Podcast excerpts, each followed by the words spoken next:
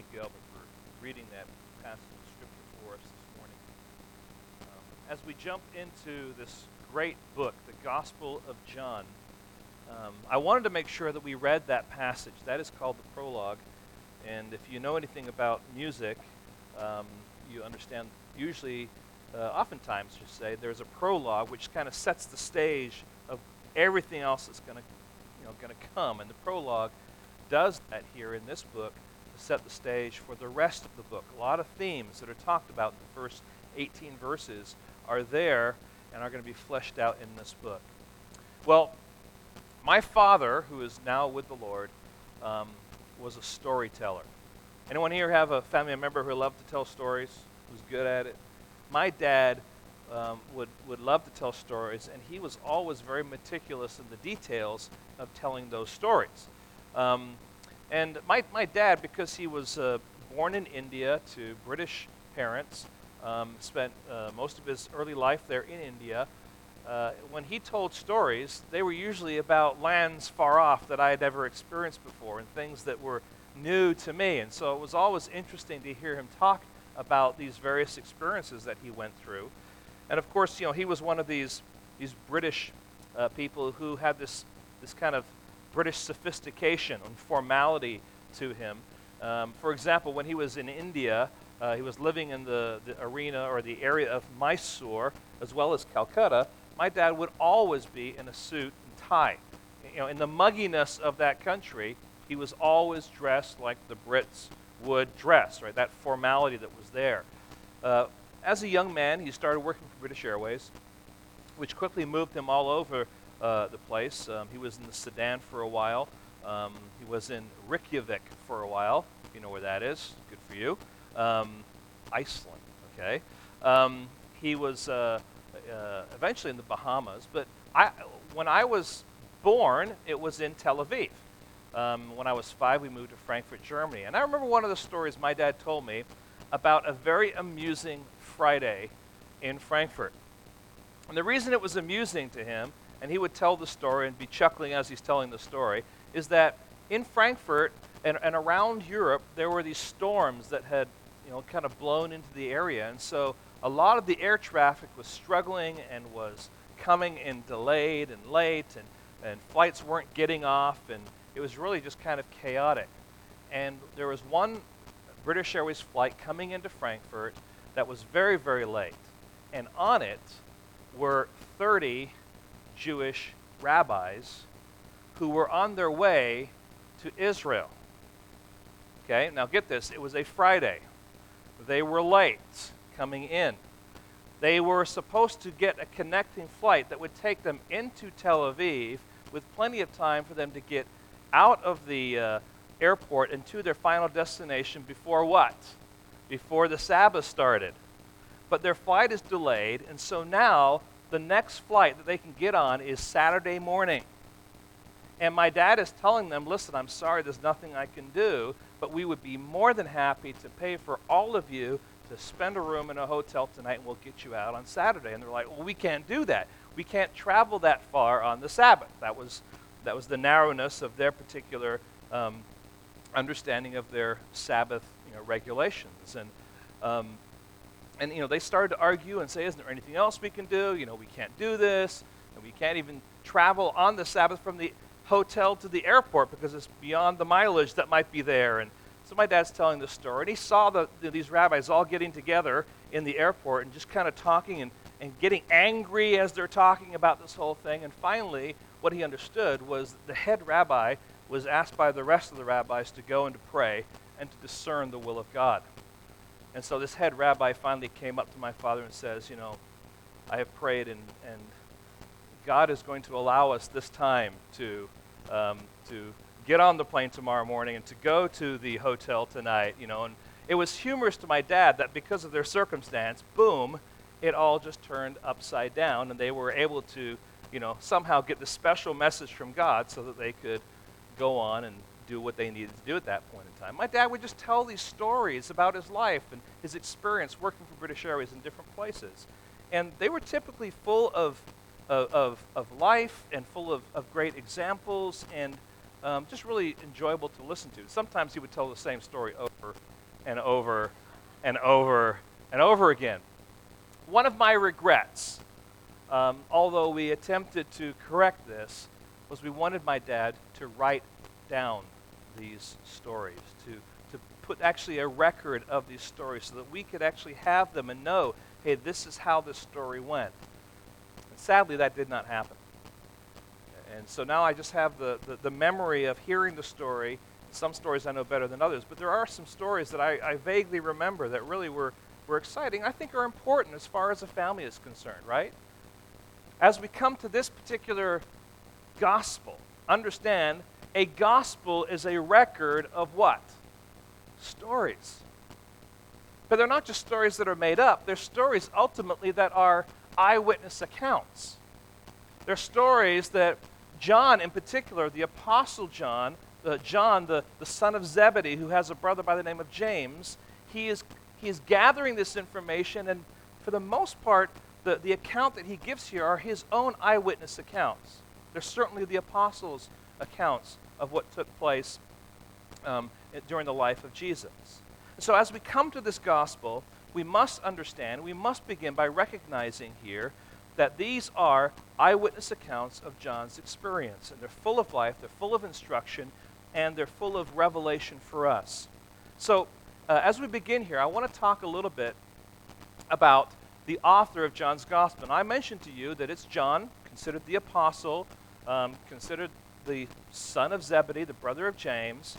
But one of the unique things about, uh, about, about John, but just, you know, just imagine here's this disciple, and imagine all the things that he went through as this, um, as this disciple. Imagine what it would be like to meet Jesus face to face, to be taught by him, to be chosen uh, to be one of his personal disciples. Now, you know, we kind of think of it as, you know, it's kind of like a, a sports game. You know, Jesus came along, so I'll take you, I'll take you. And no, no, no, no, no. There were lots of people that desiring to be Jesus' disciples. But remember the passage?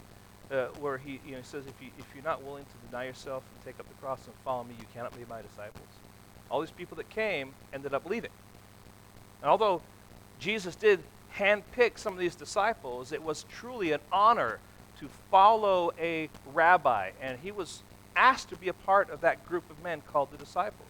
Can you imagine what it would be like to join Jesus as he is ministering, as he's performing miracles, as he's speaking life changing words of wisdom and preaching to the multitudes that he, in fact, is the Christ, is the Messiah, the Son of God. Can you imagine what it'd be like to watch firsthand as he turns water into wine, or to see him multiply five loaves and two fishes and feed a multitude of people? To observe a lame man get up and walk and take his bed with him?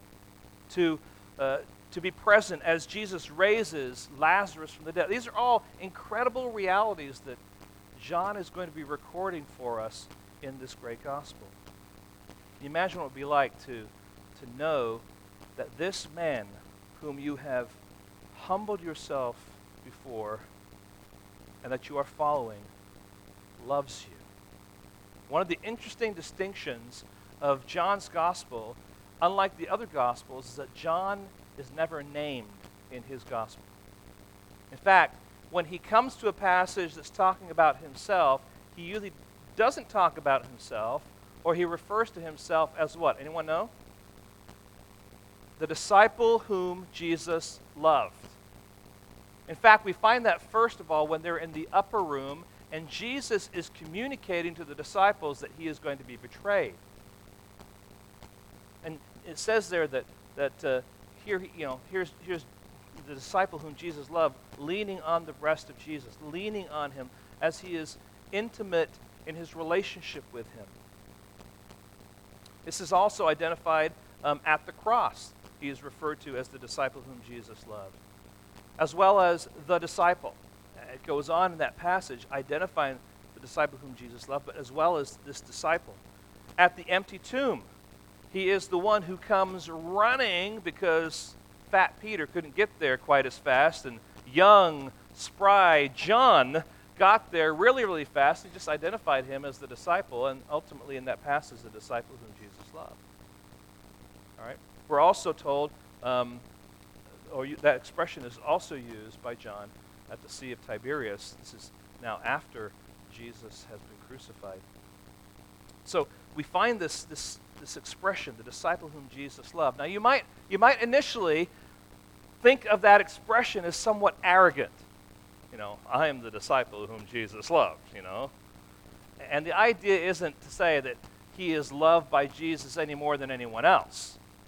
The point here is I am a person, I am a disciple whom Jesus loved. Just the fact that he was loved by Jesus was a significant thing. It was really a statement of humility. It was a statement of, you know, I, I have to put myself in the context of the story because I was there, but I really don't want to draw attention to myself necessarily. I want to be humble and just recognize that Jesus loves me. So don't think that, that he's being arrogant at all. In fact, the Apostle Paul, turn in your Bibles to Galatians chapter 2 and verse 20. Galatians 2 and verse 20. And I want you to notice there, the Apostle Paul even uses similar language to talk about himself. It says, Paul says this I've been crucified with Christ. It is no longer I who live, but Christ who lives in me. And the life I now live in the flesh, I live by faith in the Son of God, get this, who loved me and gave himself for me. So is Paul saying, well, I am the only exclusive person here that God loves? Absolutely not. He's saying, though, that God loves him.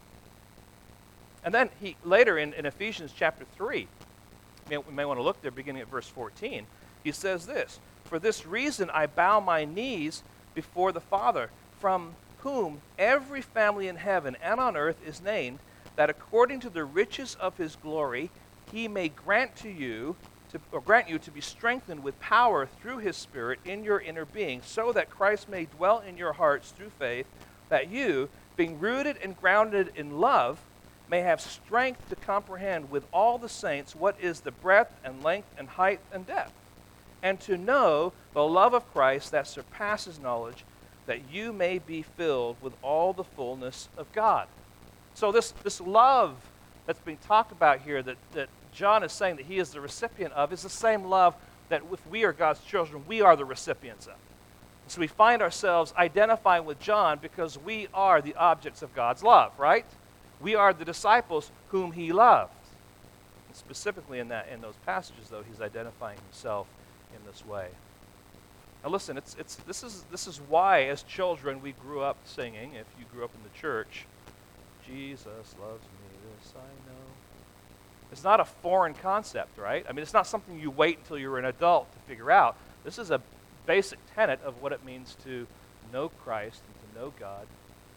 And then maybe as you become an adult, there's some more formal songs, some hymns like, you know, Love with Everlasting Love, led by grace that love to know, Spirit breathing from above. Thou hast taught me it is so. This full and perfect peace, this transport all divine, in a love which cannot cease. I am His and He is mine. Maybe more recently, a popular song that we're going to sing in a little bit. Oh, how He loves us. Oh, how He loves us. Because He does. It's part of who He is, it's part of what He does. He loves His children. He loves his disciples. And get this if you have embraced Christ as your Lord and Savior, if you have been the object of his grace and he's drawn you to himself, and you've been radically changed through regeneration, and you've responded faith and repentance to his gospel call, you are a disciple of Christ. He loves you.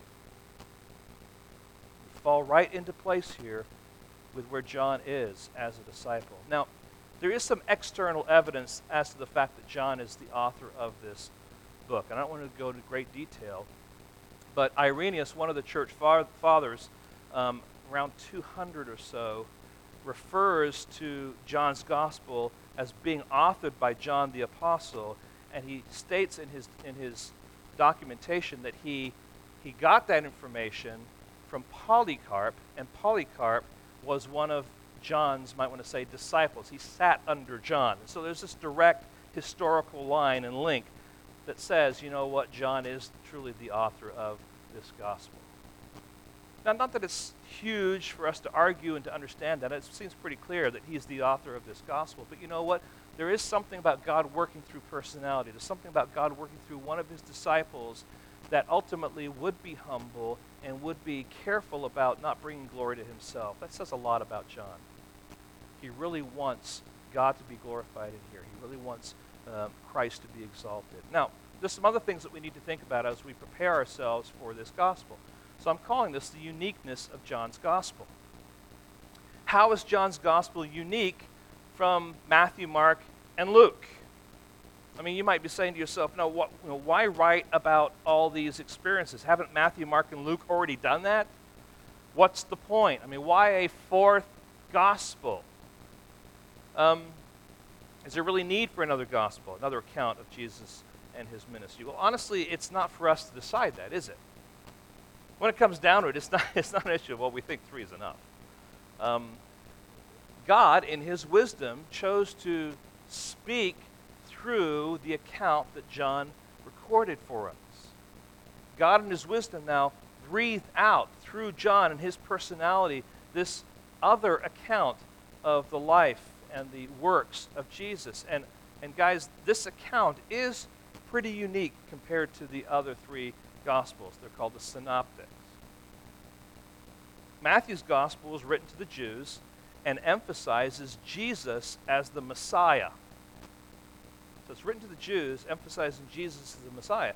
Mark's Gospel is written to the Roman Gentiles, emphasizing Jesus as the suffering servant.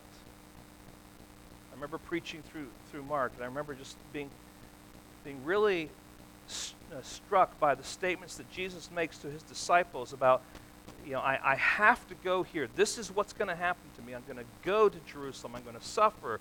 I'm going to be, um, uh, I'm going to be hung on a cross. I'm going to be, I'm going to be buried. I'm going to rise again. He, he lays all that out in this, in that Gospel of Mark and he's presenting Jesus in particular there as the suffering servant. In Luke's gospel, we find that he's Luke is writing to the Gentiles. In particular, he identifies Theophilus. And as he presents Jesus, he emphasizes him as the Son of Man. So when we get to John's gospel, it's considerably different, but somewhat simpler. Uh, sorry, similar. John was writing to both Jews and Gentiles and emphasizes Jesus as the Son of God. So that's, that's the audience, the Jews and the Gentiles. Now, let's think about the scope of his gospel. What does Matthew's gospel begin with? Huh? Genealogy. What does Luke's gospel begin with? Does it have a genealogy? Yes, both Matthew and Luke have a genealogy, right? Mark doesn't have a genealogy. It just kind of jumps right in. Boom, here we are, right? When we get to John's gospel, does he go as far back as the genealogy? He goes way far back, right? In the beginning was the Word. So his scope is far broader than the other Gospels. It is John who brings this, this Word understanding to who Jesus is and fleshes it out for us in this great book. In particular, in chapter 1, verses 1 through 18, we find these, these great exhortation and instruction and identification of Jesus um, as the Word. And so the scope is certainly um, broader and greater. Um, John's Gospel really only covers 21 days. Well, obviously, if you talk about eternity, it covers more than that, right? But when you get to the actual life and ministry of Jesus, when we land on that, it really covers 21 days. Now, the, the great thing, guys, is this it's going to take us about nine months to travel 21 days, okay? Or maybe even longer, but that's just the reality of, of what it is. 21 days is not a long time, but it is, it is the time primarily when Jesus heads into Jerusalem, and it's all the Passion Week just laid out for us. And then, of course, it ends up with, um, with him uh, rising again. Um, what does John leave out? This may come as a surprise to you if you just haven't connected the dots here. Um, he leaves out the parables. You know, the gospel doesn't have any parables. It seems kind of strange, right? You usually think of the parables being there. The account of the transfiguration, the institution of the Lord's Supper, casting out of demons. I remember preaching through Mark's gospel, and it's just like Jesus is casting out demons all over the place. All around Galilee, he's doing that. John's gospel, silence on that. Jesus' temptation. his baptism, calling of the twelve. There's a number of those things that are just assumed in the context of what John is trying to accomplish here. He doesn't mention the kingdom of God or the kingdom of heaven, which are so much a part of the other Gospels. So there's a lot of things that are not in John's Gospel. All right? What about some things that he does include? Well, about 90% of John's Gospel is unique material to John. Now, not only is it unique, but it tends to be longer as far as the narratives are concerned, and they tend to be more detailed. Not all of them, but they do tend to be more detailed. All right, here are some, here are some accounts that you are very familiar with that are not in the other Gospels. The, the whole story about Jesus turning the water into wine, his encounter with Nicodemus, his encounter with the woman of Samaria, the raising of Lazarus, the discourse in the temple, a number of those discourses, some private instructions between Jesus and his disciples. So this just this, this is far more than that. I'm just giving you a highlight of things that John is really unique. And John brings to the gospel story, the gospel picture, a, a, a, fuller understanding and a fuller awareness, in particular, of that Passion Week and, and the, some of the details and some of the attitudes, some of the things that took place uh, along the way. I'd like to read um, just a quote by John MacArthur I think is really helpful here. Two things must be borne in mind concerning the differences between John and the synoptics. First, those differences are not contradictions.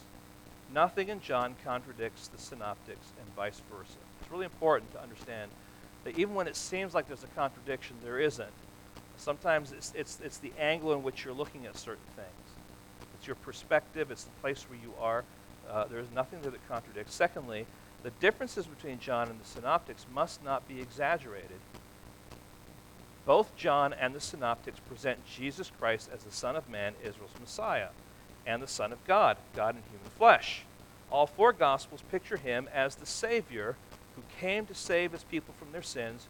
John uh, sins, uh, died a sacrificial death on the cross and rose from the dead. So there's, there's certainly a lot of similarities in some of the key areas but there is a uniqueness to John's gospel. And it, to me, it's, it's very compelling and it's very exciting to see that um, as we jump in. And I hope that will kind of get your spiritual juices flowing to think, you know what, I, I want to get in here and I want to kind of begin to, to study this and, and to, to, read it and to, to, grab a hold of it. Well, to help you do that, uh, I want to just present to you a basic structure of John that may be helpful to you because I find that sometimes just wrapping your hand around what's going in the book is helpful as you read it so you can kind of see where things fit. This is very, very simple, um, but uh, I, I want to at least kind of give you this perspective. First of all, there's the this, this first section, the pre-incarnate king. This would be the, the prologue. This is what we know of Jesus before he is incarnated, before he becomes uh, man in the flesh, or God in the flesh, I should say, right? Then there's the second section, which would be the incarnate king. This is the bulk of John's gospel. This is his life uh, as this incarnate king on this earth, and ultimately uh, begins with his inauguration, his procession, and ultimately his coronation. And then there's the third, which would be the ministry of the risen king. Okay? So, although these are somewhat bookends, the first part and the last part, it gives you some perspective that John is, is kind of full in his scope. And he's presenting he's presenting Jesus a little differently than the others. Not that, not that his, his Jesus is different, it's just that the presentation of Jesus is different. What he's trying to emphasize is a little different, but consistent with uh, what the other Gospels are saying too. Now, here's my challenge to you.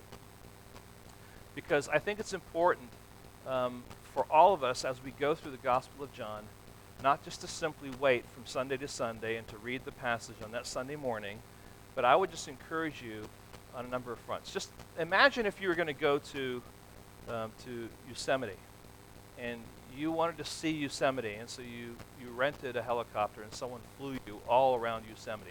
It would be really, really enjoyable to go and to fly and just get a grand scope of, of what Yosemite all looks like. And there's different parts to Yosemite, right? There's a real mountainous area, there's the valleys, there's the moors, different sides of it, and you kind of get a picture of what's going on there. But you wouldn't get that if you just kind of took, you know, one day at a time and stepped here and stepped there, you, would eventually get there. One of, the, one of the joys we can have, and I want to encourage you to do this, is to read John's Gospel in one sitting. Say, oh, man, that's a lot of chapters. I, I know. Um, this is God's Word, and you want to grow with God's Word. I just want to encourage you. Challenge yourself. Take a couple of hours, sit down. Don't have a pen with you. Just sit down and read. Just sit down and read. And then over the course of our time together, read it again, but maybe this time you can have a pen with you. I just want to encourage you to get the grand scope of what's going on and not just see the tree without the forest. You need to be able to see the big picture of what is going on there. And then, secondly, as we move, maybe emphasize certain sections, and I'll help you maybe as we as we move through to say, you know what, I really encourage you to read this section as we're dealing with certain maybe themes within the structure of what's going on with John's gospel but read and reread and reread and reread. And I remember um, a number of years ago going to Shepherd's Conference with John MacArthur, and one of the things that he said that he does when he's preaching through a book like this is that he'll kind of divide it, and he may have like eight chapters that, that he'll say, okay, I'm just going to read these eight chapters, you know, for the next three months every day. And you imagine if you did that every day. You'd get to know that passage and, and, and those stories really, really well. Now, if you try and read the whole book every day, that might be a little bit too much, but you can at least chop it into smaller sections, all right? So here, here ultimately is the goal, all right? If, if someone has never been to California before and they land here um, in San Francisco and they come to your home and they want to see the sights, you're going to take them to a number of different places. And they're going to come up to you and say, hey, can we go to Yosemite? Right? And you're going to say, um, it's not Yosemite, it's Yosemite. And you're not, they're not going to know that it's Yosemite unless someone teaches them that it's not Yosemite. You with me? And so that's part of the reason why it's important for us to actually go and let's go to Yosemite and find out it's not Yosemite because everyone's calling it Yosemite. When I first came to California, I was standing up giving announcements in church and I was talking about the Rowell Ranch Rodeo Is that how you pronounce it? No, I was saying the opposite. I was saying the Rowell Ranch Rodeo. I got it completely wrong. I distorted it, and everyone laughed because I didn't know the proper way to pronounce something that could be pronounced a number of different ways. There is something valuable of, of recognizing, you know what? A preconceived idea, a notion you may have, what you think may be true, may actually not be true, and your assumptions may be off. So even though you may have been through the Gospel of John before, you've read it before, I want to encourage you read it again and reread it and reread it so that it can be fresh with you and you won't get your Yosemites and Yosemites mixed up. Okay? Because, you know, we want to make sure that we're, we're seeing God's Word as it really is unfolded for us, right? Let me challenge you with that. And that's just a little structure to help you along the way.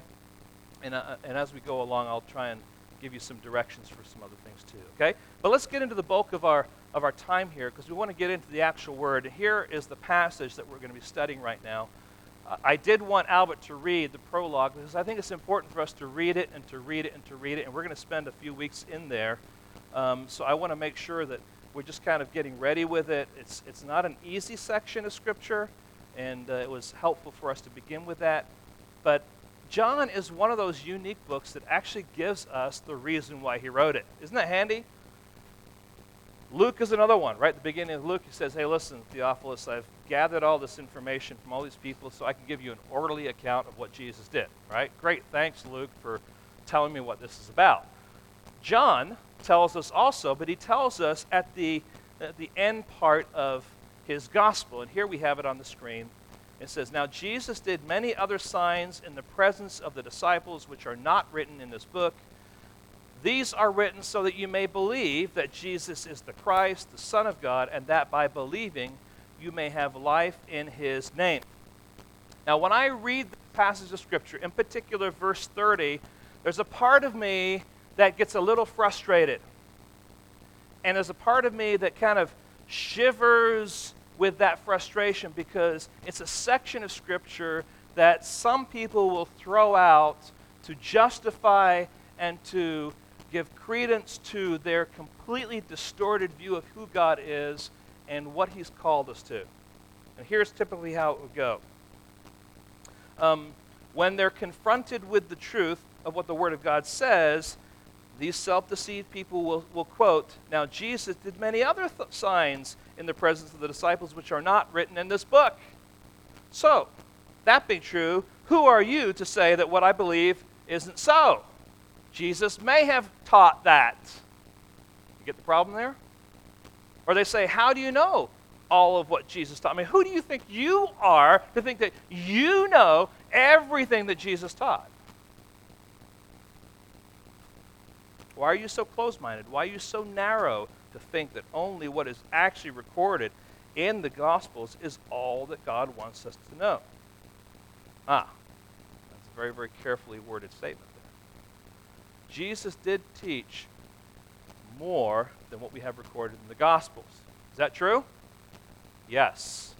But God did not inspire for us through the writing of the gospel writers, and, and, as we look at John, John's account, God did not choose to include all of those other things that Jesus said or even did in this gospel. That doesn't mean then that we have an incomplete gospel. What it means is that John, under the care and the providence of God, was recording specific examples and illustrations and accounts of the life of Jesus and the words of Jesus and the events that took place in Jesus' life so that we could have the data necessary to prove that Jesus is Christ, Son of God, our Savior, our Lord. So let's read this passage one more time. Jesus did many other signs in the presence of the disciples, which are not written in this book. But these, what I have recorded in here, what I've just laid out in this gospel, these are written so that you may believe that Jesus is the Christ, the Son of God, and that by believing you may have life in his name. You understand that? So he chose personal eyewitness accounts that either he had, notice it says here, signs in the presence of the disciples, or other disciples, other apostles had, and he gathers it together to prove a point that Jesus Christ is, in fact, that Messiah. See, otherwise, if you come to this passage like I was you know, telling you earlier, this is Pandora's box for whatever you want, right? God, in his wisdom, worked through the pen and the heart of John as he wrote out his gospel. And we have in this gospel everything that God wants us to have so that we can understand and see that Jesus is, in fact, the Christ. So God has carefully chosen to give us what he wants us to know. So, what we come to now is really a window or a key in understanding this whole gospel. And here's how it goes. Look at verse 31. But these are written so that you may believe that Jesus is the Christ, the Son of God, and that by believing you may have life in his name. It's, it's just directly there. Here's how it goes three words evidence, belief, and life. Evidence, these things have been written. These things, these accounts, these examples, these times when Jesus spoke to us, when he spoke with the you know, religious leaders, these are all the data. This is all the facts. I remember going to Win Schuler's in Michigan. It's a restaurant in Michigan, and on the walls, one of the things that was written there is this Facts are stubborn things. Fact is a fact. You prove it to be a fact, it is a fact. You can't get away from the fact that it's a fact, right? It's stubborn. And what we have here then is evidence, proof, facts. And by virtue of those facts, we can, based on those facts, believe. And what is it that we can believe? That Jesus Christ is the Son of God. Um, sorry, He is the Christ, the Son of God. And that by believing you may have life in His name. So get this the ultimate goal that John has for us is not belief. It's what? Life. Right? God so loved the world that gave his only begotten Son, that whoever believeth in him should not perish, but have what? Everlasting life. He tells us that um, I have come to not just give you life, but give you what? abundant life. So, so life, and this, this, these are themes through the whole of this gospel, that he is, he, is, he is the God who, when we believe in him and we ultimately receive from him this eternal life, we have this, this life, we have this sustenance, we have this new life, this abundant life, this eternal life. That's the goal. So let's look at each of these three just a little bit more specifically, okay? So, in order to reach that goal um, of life, we have to believe certain things about who Jesus is, right? And in order to believe those things about who Jesus is, we have to have firsthand testimony that those things are true. So we have the evidence helps us believe that leads to life. That's the picture, that's the key, that's the window. And we're going to see that throughout this gospel as we go through. Okay. First of all, let's think about the evidence. And I want you to turn now to 1 John, 1 John chapter 1, again written by the apostle John, because I think what he says here gives us further evidence in the ways in which um, things were carried out in his uh, ascertaining the truth of what took place Notice what it says, 1 John chapter 1 and verse 1. That which was from, from the beginning, which we have heard, and he's speaking here about Christ, which we have heard, which we have seen with our eyes, which we've looked upon and have touched with our hands concerning the word of life. The life was made manifest or made known, and we have seen it and testified to it and proclaimed to you the eternal life, which was the Father and was made manifest to us. That which we have seen and heard, we proclaim also to you, so that you may have fellowship with us. And indeed, our fellowship is with the Father and with his Son, Jesus Christ. And we are writing these things so that our joy may be complete. Now, I'm reading that because I want you to see the specific things that are mentioned there. All right? The things that we've heard, things that we've seen, we've looked upon, we've touched. There's all the senses here being used to describe this data gathering, right? All this is there. And it's the same criteria that he used to compile the, the data for his gospel. So, what John has to say is the result of the witnesses of the disciples or his own personal eyewitness account. Go back to verse 30 of what we looked at here. It says, Now Jesus did many other signs in the presence of the disciples, which are not written in this book. So uh, the disciples certainly were eyewitnesses. They had a lot to say. John, in particular, himself was an eyewitness, and we see him in these accounts talking about the stuff that's going around him. This past week, I came across this article that basically sums up the world's attitude toward the scriptures. It's written by Brian Alger, and here's what he says In the realm of religion, a primary requirement is that belief must integrate a leap of faith. In other words, religion asks us to have faith in and live by certain kinds of predetermined and imposed beliefs that require a leap of faith. This leap of faith refers to a lack of clear what? Evidence to support the belief system being promoted. And thus, assumptions must be adopted on the basis of the presence of a sacred text. Did you catch what he's saying there? He's saying basically this, and I know he's being, it's a broad you know, stroke for all sorts of different religions, but let's apply it to Christianity.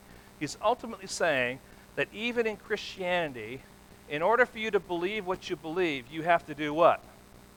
You have to make predetermined assumptions and you have to take a leap of faith because you don't have clear evidence to support the belief system that you're promoting.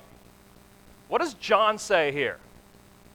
What would John say about what Brian Alger is talking about? John is saying to us, listen, I am giving you eyewitness account. I'm giving you evidence. You know, talk to my other apostles if you want. And that's what I've done. We've gathered this data, and I'm presenting to you the truth of what is going on here.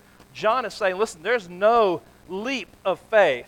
It is faith that is founded on facts. Okay. maybe this is what he would say.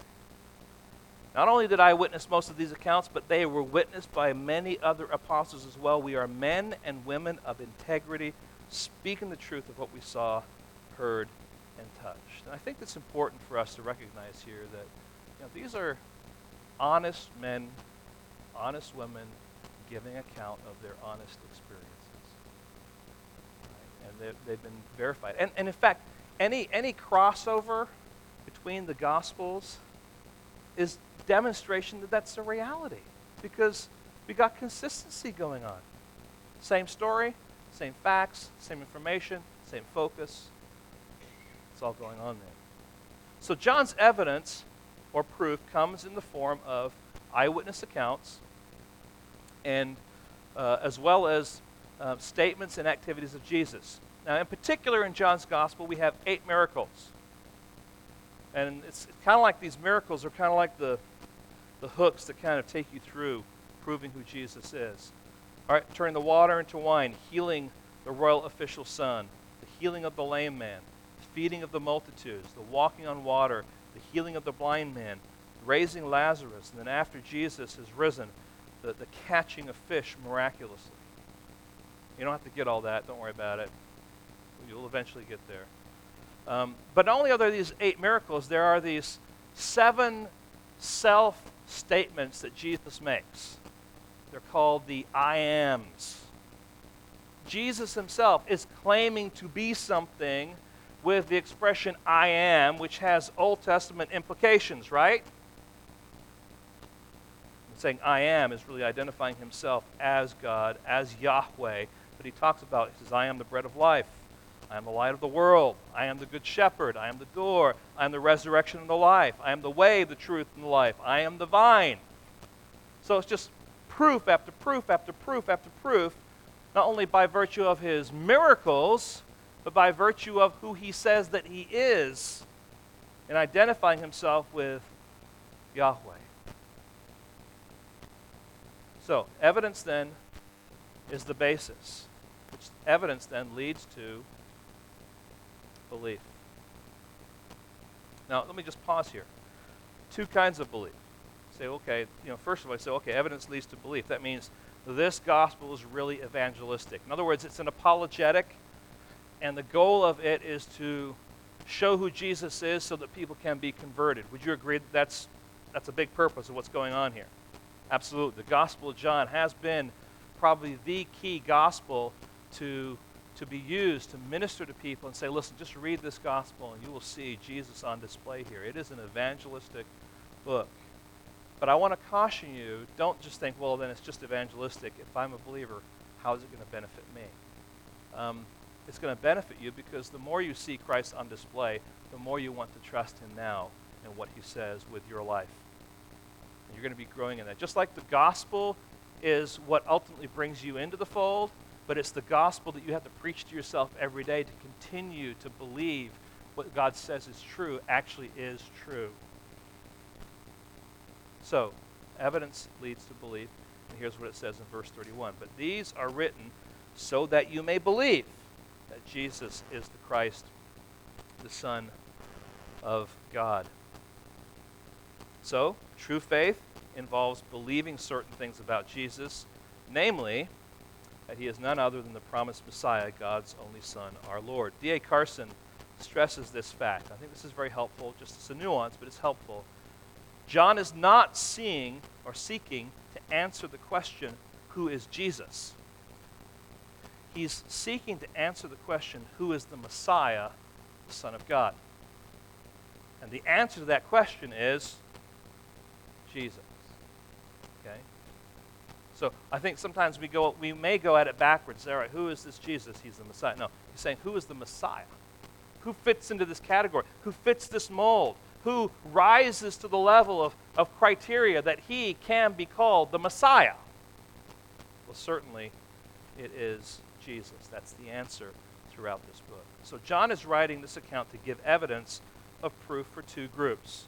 For the Jews, first of all, or might want to say God fearing Gentiles who also attended the synagogue, but to them, he presents Jesus um, as this Christ. He's saying that Christ is this Jesus.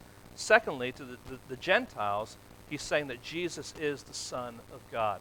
So these two statements go hand in hand and put together here as part of the purpose of, of revealing who Jesus Christ is. Now, open your Bibles to chapter 1 and verse 1 and 2. Let's just start there. This gospel begins with, I got to get my clicker going here. The gospel begins with, In the beginning was the Word, and the Word was with God, and the Word was God. He was in the beginning with God. Of course, the Word there is, ref- is focusing and presenting Jesus Christ. That Word is Christ Himself. Then go to chapter 1 and verse 29. John the Baptist now, preparing the way, declares this Behold the Lamb of God, pointing to Jesus, who takes away the sin of the world.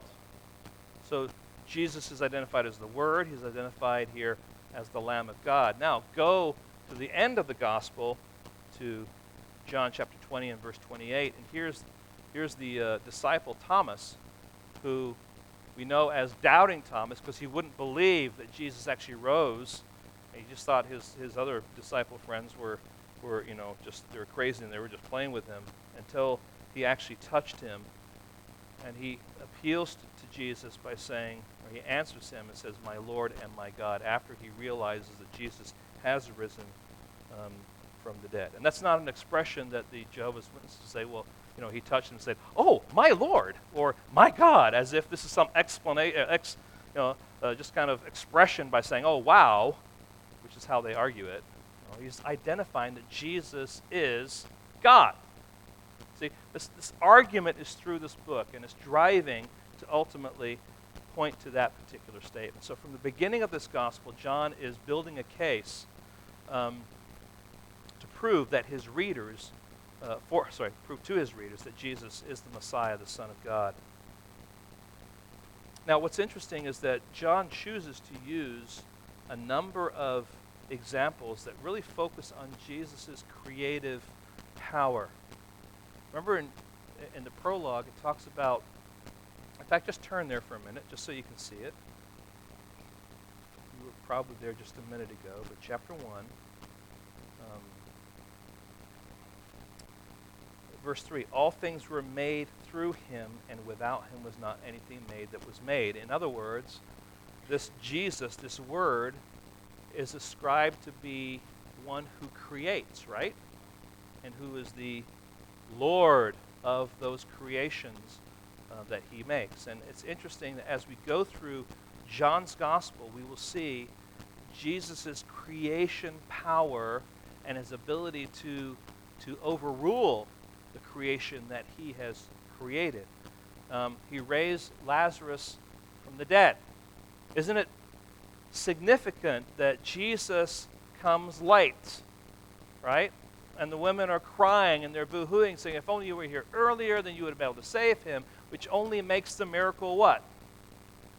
That far greater, right? Um, he heals the man born blind. Emphasis here, the man born blind. He has never, ever seen in his life. It's not that he got blind, he was born blind, from birth, and yet he heals him. His creative powers jump in and heals this man born blind. Again, demonstration not only of his miraculous powers, but his creative powers. Um, the creating of the food for the multitude. Right? Five loaves, two fish. I don't think it's going to feed 5,000, right? Well, with, with the creative power that Jesus has, it does. Another one would be just Jesus walking on water, an example of him overruling the powers of the creation that he has created. All right? He is not bound to them at times in his wisdom. He usurps that power that he is, or that, that those parameters, because he is God. He created, he can overstep that creation and do whatever he wants with it. And it's just one more evidence that Jesus Christ is acting in a way that is certainly outside the norm, that reinforces the fact that he is some, someone other than simply natural man. He is, in fact, the Messiah, the Christ, the Son of God. We also have a number of examples of people coming face to face with Jesus and face to face with the evidence of who he is and responding either in faith or refusing to believe. Dick Lucas puts it this way John's great focus throughout the gospel is on faith and unbelief as provoked by encounters with the person of Jesus himself. So here's the evidence. Lay it out for you. How are you going to respond? Some believe, some reject and walk away. It's on display for us to see. So there's evidence that leads to belief. And then finally, there's evidence that leads to belief and then leads to life. And I, you know, I mentioned a little bit earlier, in this book, we, we have life mentioned a number of times throughout this. I think it was probably about 20, 20 passages that, that uh, use this word life, talking about what, what Jesus gives us, or most of them are eternal life. Talks about new life. It talks about abundant life. It talks about life in His name.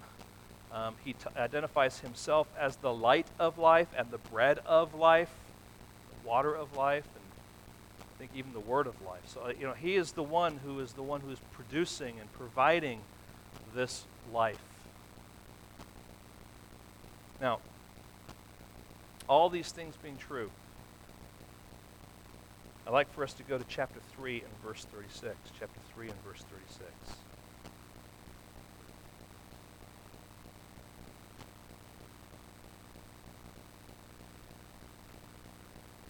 I want you to notice again what Jesus says. Whoever believes the, in the Son has what? Has eternal life. Whoever does not obey the Son shall not see life, but the wrath of God remains on him. Just pause there for a minute, and then we will get to this in more detail as we study through this book. But just a cursory reading. You recognize here whoever believes in the Son has eternal life. And then it says, whoever does not what? Obey the Son shall not see life. It seems here that obedience and believing go hand in hand, right? We're talking here about parallelism, describing what is going on here. So, in order to believe, people say, Well, I believe in God. Uh, all right, it's one thing to believe in God, it's another thing to be obedient to Him. It's another thing to say, I recognize the evidence that is there laid out before me, and I am now humbling myself before you, God, and you are going to have your freedom to have your way with me, I am humbling myself before you in obedience to you because I believe that the evidence is true. And that in believing, God promises that we are granted life. And friends, that is not simply a ticket to heaven, although that is great, right? This life means eternal life, but friends, it's far more God has for us as his children to live a life that is pleasing to Him, a life that is glorifying Him, a life that is in Him, that is full of the assurances and the counsel and the guidance of who He is as He directs us in our marriages, in our families, in the church. He just wants us to continue to pour ourselves into Him and to discover this life that He has for us. So, as we just bring things to a close right now, you have life. My friend, you may be here visiting. You may have been a regular attender. Uh, there's nothing more important today recognizing that Jesus Christ didn't die on a cross simply as a demonstration of his love to mankind. What the Bible teaches is that we all sin. And the reason we all sin is because we are sinners. We naturally sin. And there is this consequence for that sin, and Scripture calls it death. Another way to put that is the wrath of God being poured out on us. It is spiritual death that he's talking about.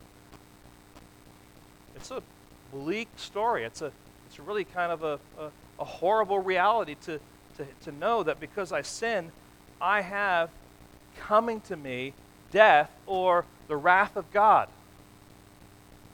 But God, in His wisdom, not only pours out His wrath, but He also provides someone to bear that wrath. And that person is Jesus Christ himself. See, when he hung on that cross, he hung on that cross as our substitute. We deserve that punishment. We deserve that wrath to be poured on our shoulders, but Jesus hung there in our place. And it's kind of just think of the picture of, of this umbrella covering us. God's wrath is being poured out on him, but he then is, is taking it all in, and we are fully and completely protected. Now, he says that's the gospel.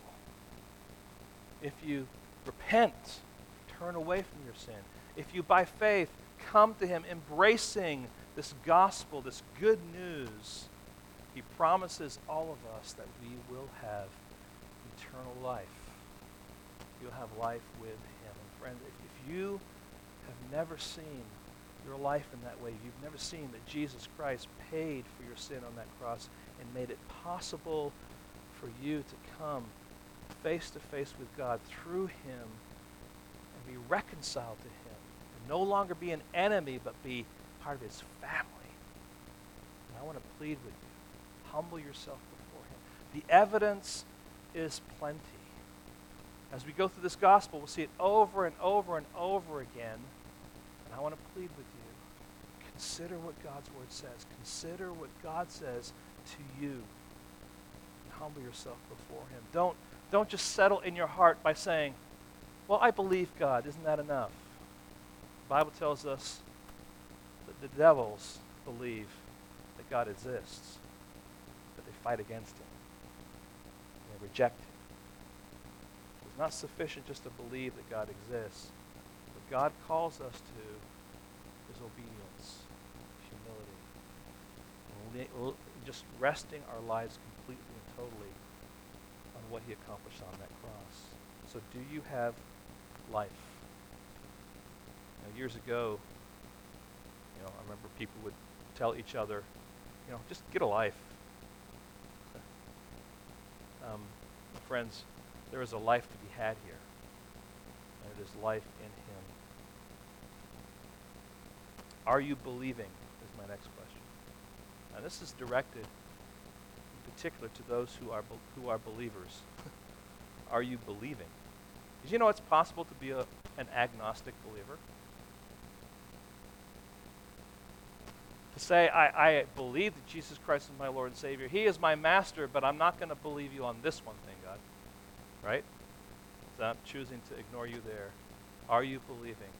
As you go through this book, God's going to be filling you and strengthening you to say, you know, believe me, believe me, believe me, trust me, trust me. The evidence is there. The evidence is there.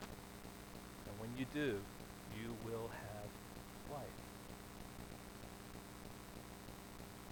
John wants to show you Christ so you can believe and have life in his name. Turn to the end of the Gospel of John. We'll close with this. The last chapter, almost the last few verses. We'll begin here at verse 20. Peter turned and saw the disciple whom Jesus loved following them the one who had been reclining at the table close to him and had said, Lord, who is it that is going to betray you? When Peter saw him, he said to Jesus, Lord, what about this man? Trying to get John involved here too and shirk responsibility. But Jesus said to him, If it is my will that he remain until I come, what is it to you? You follow me. So so the saying spread abroad among the brothers that the disciple was not to die. The disciple being talked about here is John. Yet Jesus did not say to him that he was not to die, but if it is my will that he remain until I come, what is that to you? This is the disciple who is bearing witness about these things, and who has written these things, and we know that his testimony is what? In other words, John is saying, listen, I'm telling you the truth. I'm telling you what I saw. I'm telling you what I experienced. I was the object of his love, and I want you to know this great Savior. He is the Christ. He is the Son of God. Now, verse 25. Now, there are also many other things that Jesus did, wherever one of them to be written, I suppose that the world itself could not contain the books that would be written. What we have in the Gospel of John is a treasure chest of the record and the evidence and the proof of who Jesus is. The fact that he is the Messiah, the fact that in believing that he is the Messiah, we ultimately will have life in him. Lord, help us today. It is hard sometimes, Lord, as we kind of lay a foundation for a book like John, kind of feel like maybe things are a little academic, and maybe they have been, Lord. But I ask that you would encourage us today, Lord, as we've contemplated your word, and as we've seen a little bit of John and his his experience with Jesus, that we would identify ourselves there.